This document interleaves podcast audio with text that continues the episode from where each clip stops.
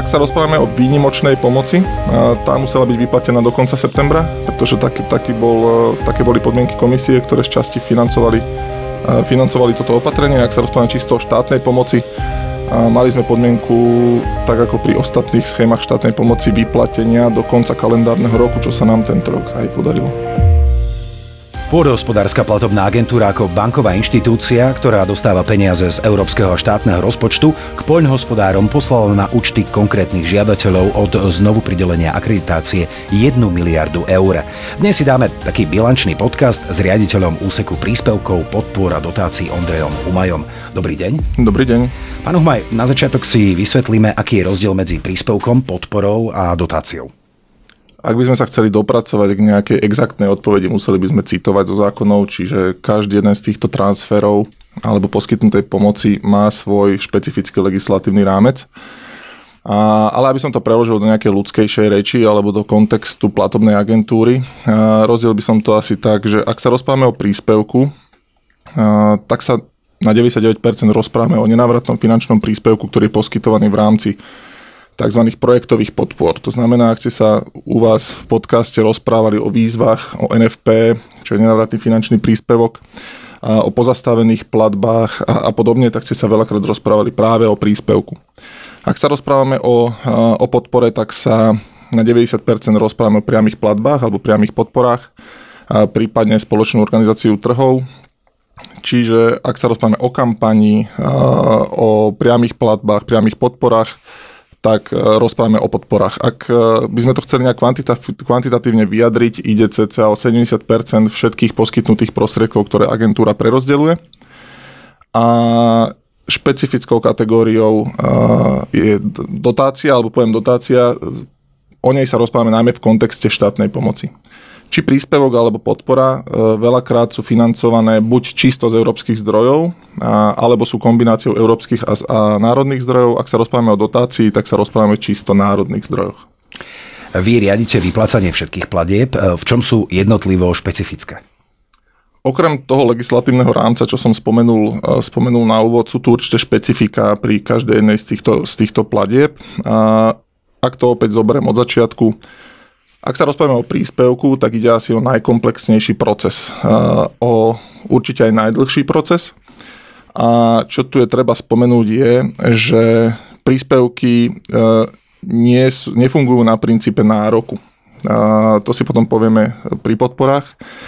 Pri príspevku aj žiadateľ musí preukázať určitú formu aktívnej spolúčasti, či už predložením žiadosti o NFP, či zapojením sa do orientovanej výzvy, ale rovnako skúmame, či má daný žiadateľ aj dostatok vlastných zdrojov na pokrytie druhej časti akoby výdavkov toho, toho projektu. Čiže tento proces je určite najkomplikovanejší, najzložitejší a časovo aj najdlhší, kedy od e, žiadosti o NFP až po ukončenie projektu častokrát prejde 7-8 rokov. No na druhej strane ako je ten proces komplikovaný, tak je veľmi dobrým zdrojom pre podniky, aby boli konkurencieschopnejšie, aby dokázali zafinancovať, e, zafinancovať projekty, ktoré sú častokrát inovatívne, síce sú náročné na, na kapitál, ale dokážu tie podniky posunúť nie, o krok vpred. Ak sa rozprávame o podpore, tam už ten režim je trochu iný.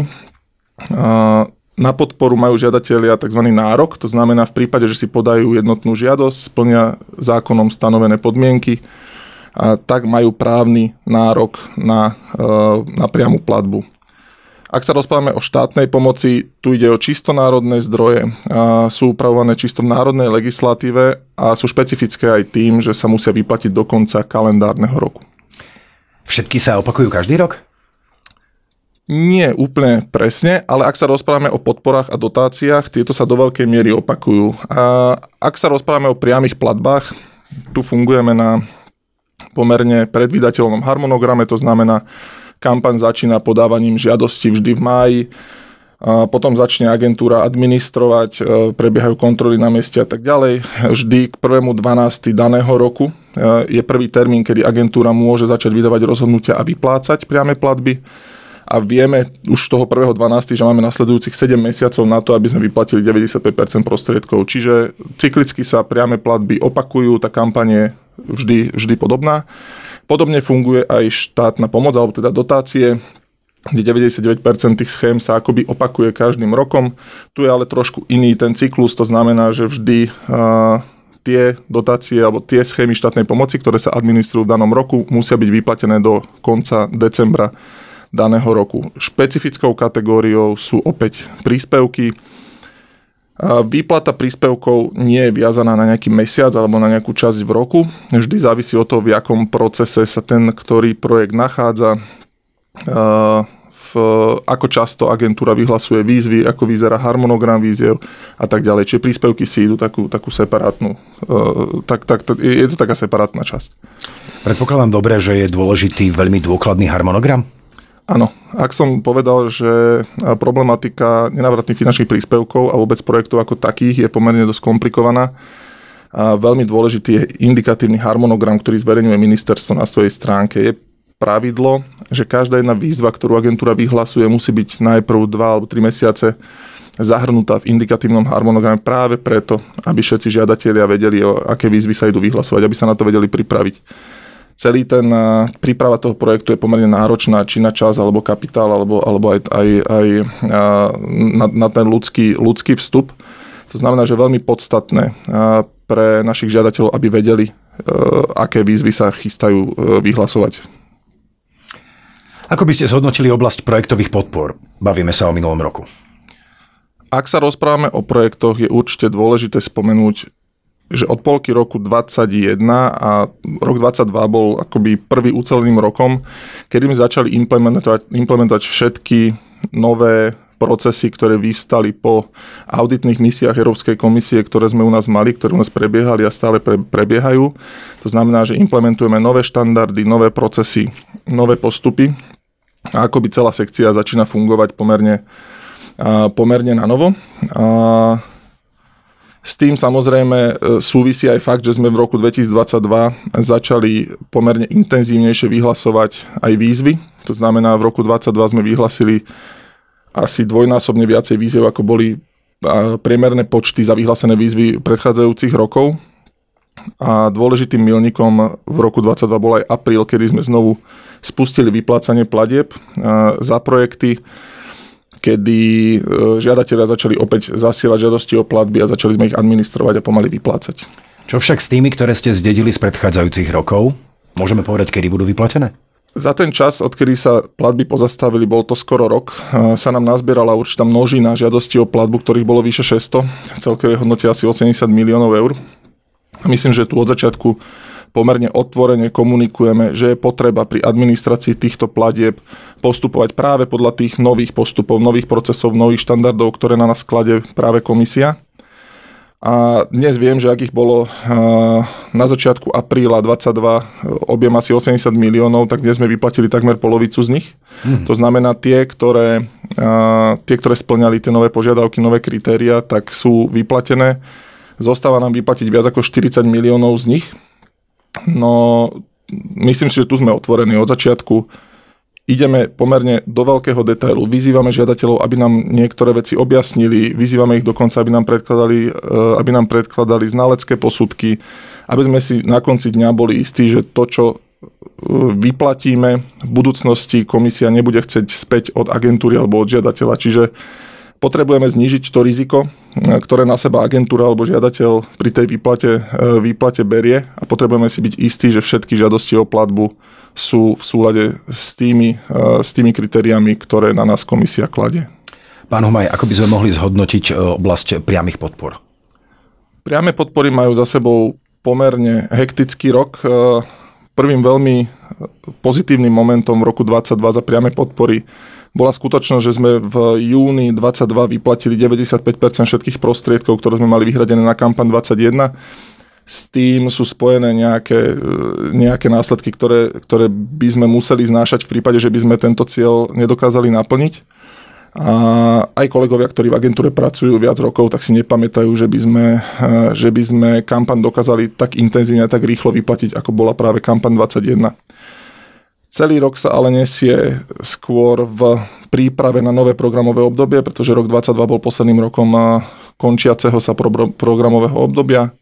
Od roku 2023 e, ideme do nového programového obdobia, s čím súvisí veľa príprav, veľa zmien, ktoré musíme implementovať u nás, či už do procesov, do postupov, informovať žiadateľov v neposlednom rade. Si to vyžaduje aj aktualizáciu informačných systémov, čo na sekcii priamých podpor zobralo gro času v roku 2022. Ako je na tom z vášho pohľadu štátna pomoc? Štátna pomoc má za sebou, myslím si, že mimoriadne hektický rok. Hlavne tretí a štvrtý kvartál roku 2022 bol pre štátnu pomoc veľmi, veľmi rýchlým a, a, a veľmi zložitým. Na jednej strane sa administrovali všetky schémy štátnej pomoci, ktoré sa administrovali aj roky predtým. Tých bolo 9. No pribudli nám dve pomerne veľké schémy, ktoré my interne voláme sucho a dočasný rámec potravinári, kde bola alokácia niekde okolo 60 miliónov a ak hovorím, že mali hektický rok, znamená, že prvýkrát historicky sa podarilo vyplatiť viac ako 100 miliónov eur práve cez štátnu pomoc. A ak by som si vedel porovnať počty prijatých žiadostí a zadministrovaných žiadostí, ktoré odbor musel administrovať, tak ich bol viac ako dvojnásobok, keď to porovnávam s predchádzajúcim rokom.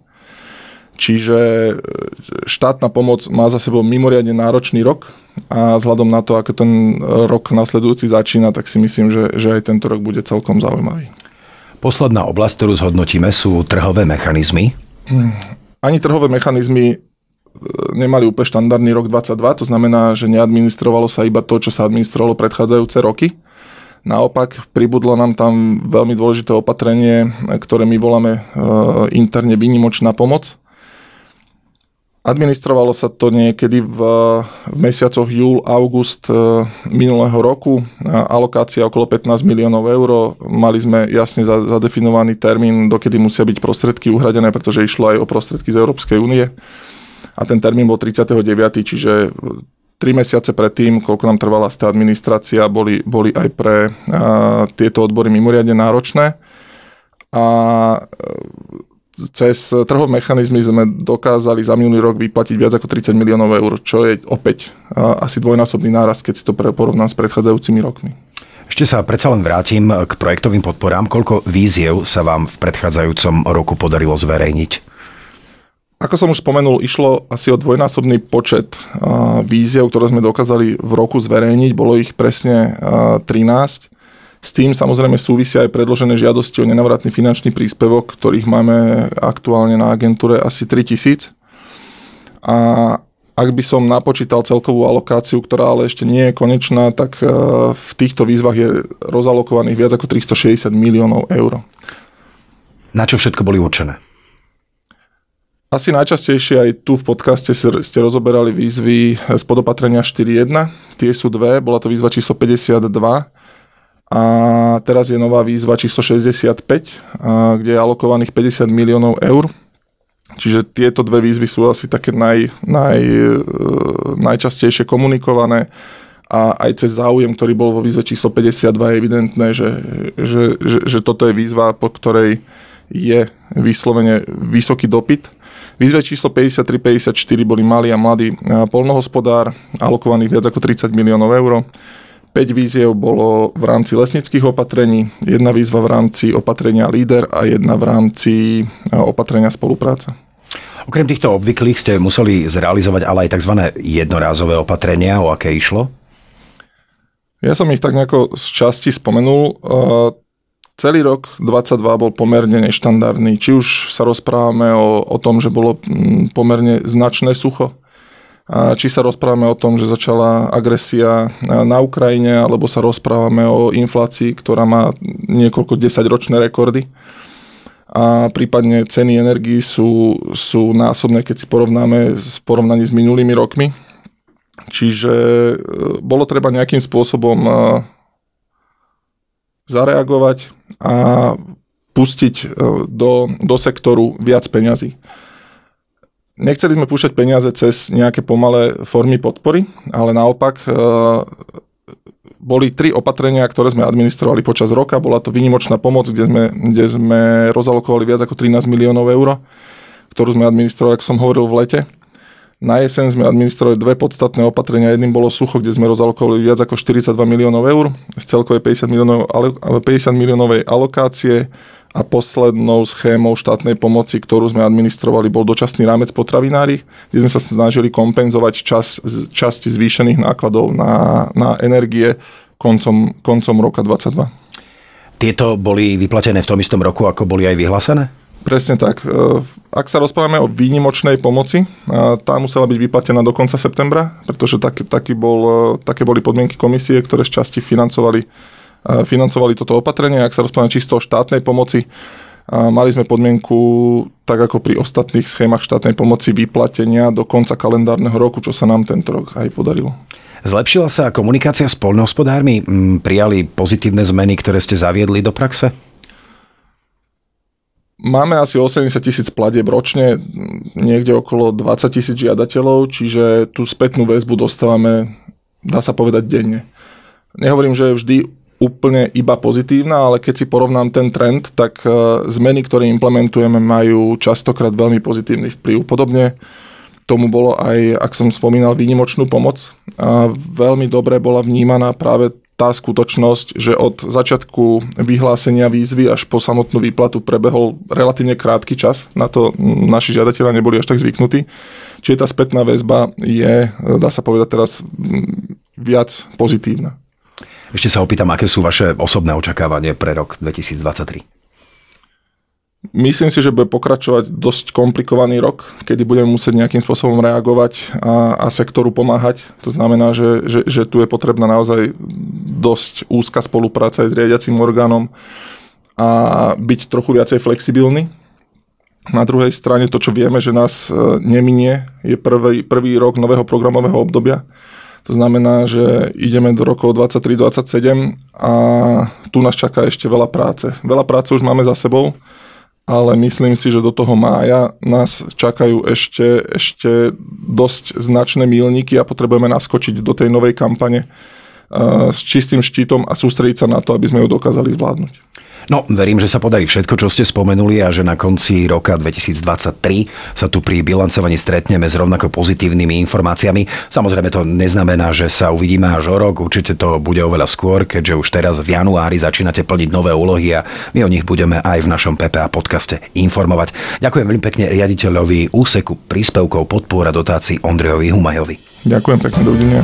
Nuža na záver ešte spomeniem, kde všade si môžete PPA podcast vypočuť. Spotify, Deezer, Apple Podcast, Amazon Music, Google Podcast, Overcast, Pocketcast, Castos, Podmas a samozrejme, že sme aj na YouTube, tak si nás určite pozrite.